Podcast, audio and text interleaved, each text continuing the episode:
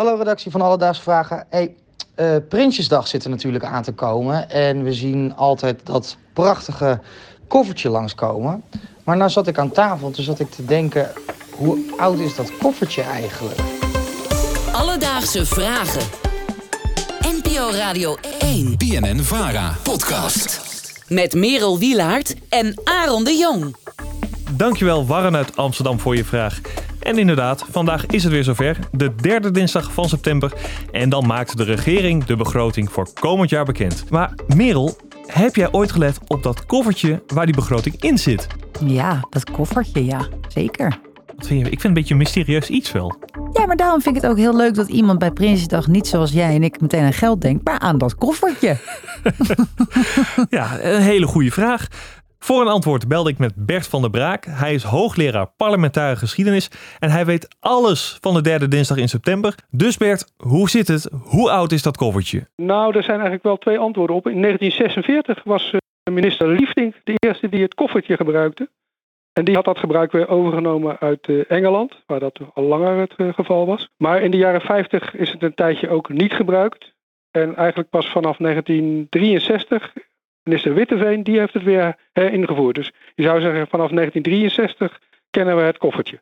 Vanaf 1963 wordt dat koffertje dus gebruikt. Maar dat is nog niet het volledige antwoord op de vraag. Want het koffertje werd dan wel in 1963 opnieuw geïntroduceerd. Maar het koffertje dat we tot vandaag de dag gebruiken, komt uit 1964. Ah, dus echt hetzelfde koffertje. zeg Ja. maar. Mhm.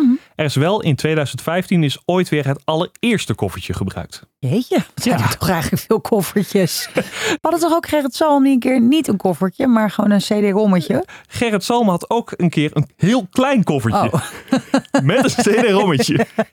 Aha, dat was het misschien wel. Ja. Wil je nog meer weten over het koffertje? Nou ja, we zijn lekker bezig, Aaron. Dan gaan we nog even verder luisteren naar Bert, die ook kan uitleggen waarom we die traditie van het koffertje hebben. Ja, het is denk voor de leuk. Kijk, het is in feite natuurlijk het- aanbieden van eh, wetsvoorstellen. Nou, normaal gesproken gaat dat eh, schriftelijk. Maar bij de begroting is dat anders. Dus dat doet de minister van Financiën doet dat zelf. En die houdt, hi- eh, Liefdink hield ook een toespraakje. En dan is natuurlijk leuk als je dan ook fysiek die stukken kan aanbieden aan de Kamervoorzitter. Nou, en daarom, ja, en het, zijn natuurlijk, het was dus een pakket, dik pakket met stukken. En daarom hebben ze gekozen voor zo'n koffertje. En dan heb ik jou nog wat leuks te vertellen over dat koffertje. Hij noemt net, het was een dik pakket met stukken en dat ze daardoor het koffertje gebruiken. Maar met dat nieuwe koffertje, die van 1964, ja, die is wat kleiner, wat compacter. Daar passen alle stukken niet meer in. Nou, Dus dus een dan loop je alsnog met de helft onder je arm. Nee, een gedeelte van de kamer krijgt hij al van tevoren. ah, tijd voor een nieuw koffertje. Vragen. Naast de miljoenennota is natuurlijk nog een andere belangrijke gebeurtenis op Prinsjesdag. Namelijk de troonrede. Absoluut hebben we die, ja. En daar kwam ook een vraag voor binnen. Ja, daar kwam ook een vraag voor binnen. Want gisteren was natuurlijk de uitvaart van Queen Elizabeth. En ja, de vraag van de luisteraar was: wat als die Queen nou begraven werd op Prinsjesdag en Willem-Alexander daarheen moest? Ik vind het zo lekker dat iemand daarmee onder de douche staat. Dat je daaraan denkt. Een alledaagse vraag. Een hele alledaagse vraag, ja. Maar wie zou Willem-Alexander dan vervangen als hij de troonrede niet kan voorlezen? En iemand die weet hoe dat in zijn werking gaat, is Jan-Willem Brouwer. Hij is ook parlementair historicus. Ja, als we het over dit onderwerp hebben, dan Dan ontkom je daar niet Dan aan. ontkom je daar niet aan. En hij had gelukkig eventjes de tijd om te vertellen wat er gebeurt als onze koning de troonrede niet kan voorlezen. Dan denk ik dat de minister-president dat eh, doet.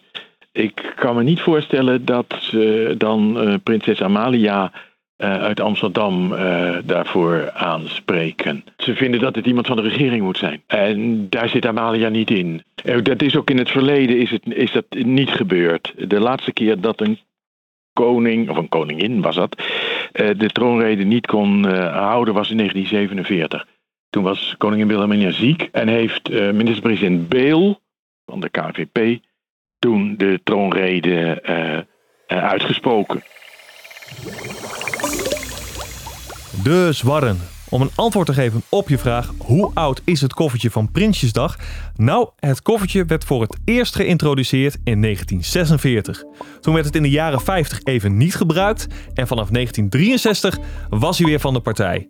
En een jaar later, in 1964, werd een koffertje geïntroduceerd dat we tot op de dag van vandaag gebruiken. En heb jij ook nog een vraag? Stuur ons dan een berichtje op Instagram. Dat kan naar Alledaagse Vragen of stuur een mailtje naar alledaagsevragen.radio1.nl en we zoeken het voor je uit.